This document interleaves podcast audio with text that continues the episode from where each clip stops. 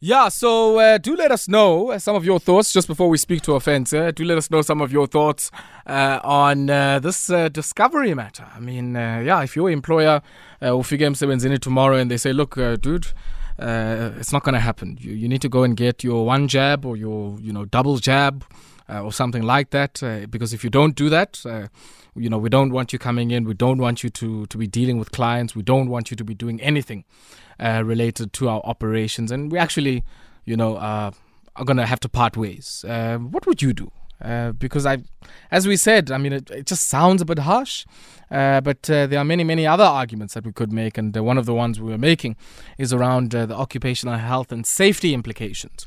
Uh, of uh, having to pay out, uh, you know, for diseases or you know injury or severe illness brought about uh, by uh, contracting COVID 19 in the workplace. Uh, so send us your voice notes there on our WhatsApp line on 079 191 4270. 079 191 4270. But we shift our attention now to the aviation sector. Ofentse Mokwena is a transport economist uh, uh, and a lecturer at uh, the Northwest University. And he joins us this evening. And uh, I want us maybe to start at first principles, man. You know, like when when I sat in an Ecos One class, uh, one of the examples they always used about what price discrimination was uh, was always you know airlines and in particular SAA and they would always say you know well you know when you go into a plane the first part of the plane you know are the people who've paid a lot more than what you might you know if you're riding maybe out at the back.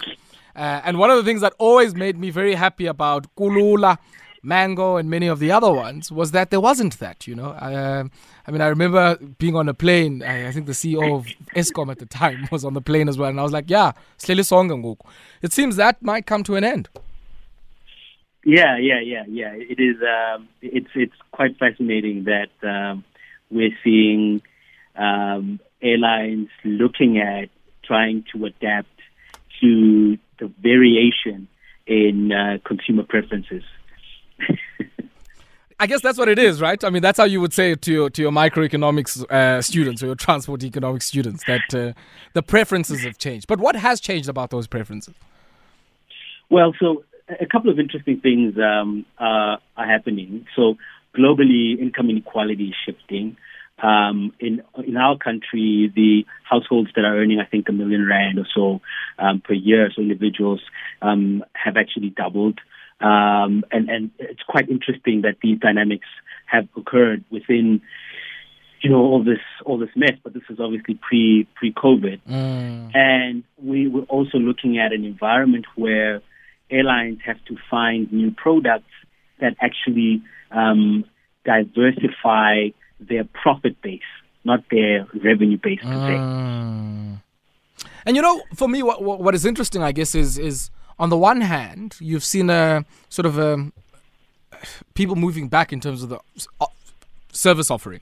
I mean, I remember SAA just before you know they went into voluntary business rescue. At some stage, there wasn't any food on the platform. I mean, you, you wouldn't get what you ordinarily would get. Maybe you know, uh, uh, food and maybe a drink and none of that. Um, and, and I'm quite interested, I guess, in when you say that distinction between your revenue line and your profitability.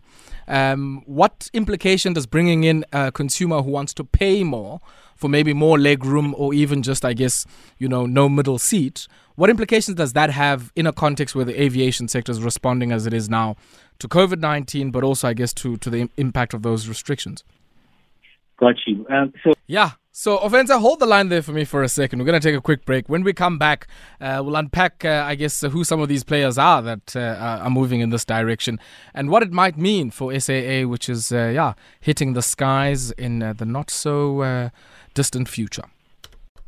19 minutes it is uh, before 8 p.m. It's the second part of our business wrap. Ofentse Mokwena, lecturer and transport economist at the Northwest University, is my guest this evening. And uh, yeah, we're talking about some of the moves here on the part of uh, the newest airline, Lift. Uh, they're looking to introduce a premium offering.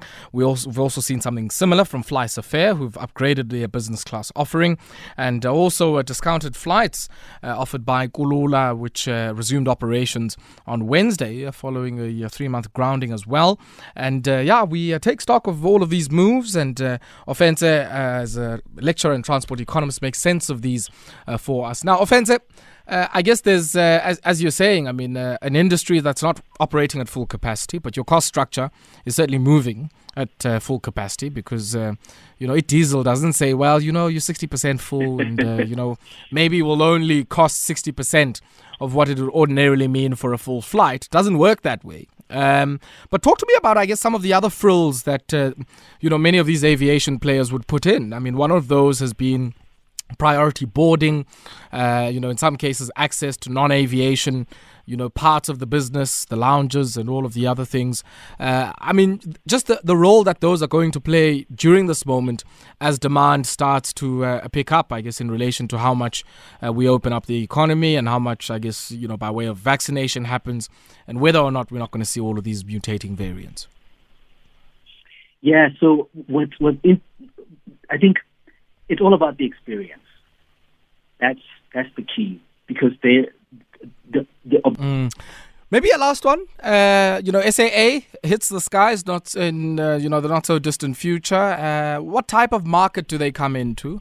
And I guess from an operational strategy perspective, let's leave aside the balance sheet for a second and all of the uh, you know fights and everything else that happens at uh, a governance level, and just talk day-to-day operations. How, how do they navigate this particular space with some of their route and, f- and fleet choices that they've already signaled to the market?